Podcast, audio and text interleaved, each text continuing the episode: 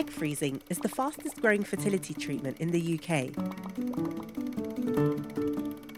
But until recently, UK law meant that women wanting to freeze their eggs were faced with a very strange dilemma.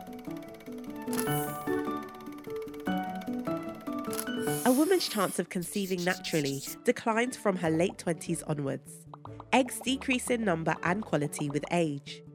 But through a process called vitrification, the quality of an egg can be frozen at that point in the woman's life and used later in fertility treatments to increase the chances of conception. If you are freezing eggs because of medical treatment that might affect fertility, this is called medical egg freezing, funded by the NHS. If this is not the case, it's called social egg freezing, and social egg freezing is not cheap. And there's also a 10 year storage limit for those frozen eggs. A woman could pay thousands of pounds to retrieve, freeze, and store their eggs, only for them to be destroyed before they're ready to use them. So, this 10 year limit has created a dilemma.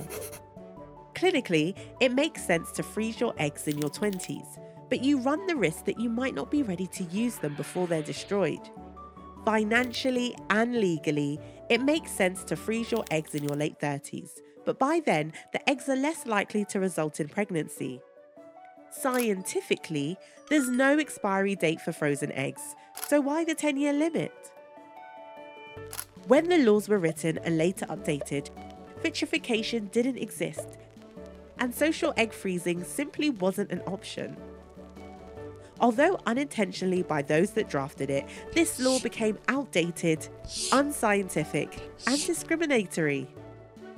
Professor Emily Jackson's research highlighted this inequality and argued that the forced destruction of a woman's eggs was a breach of her human rights. This research, together with activism and campaigning, persuaded the UK government to increase the 10 year storage limit for social egg freezing so that from now on, no one is forced to have their eggs destroyed.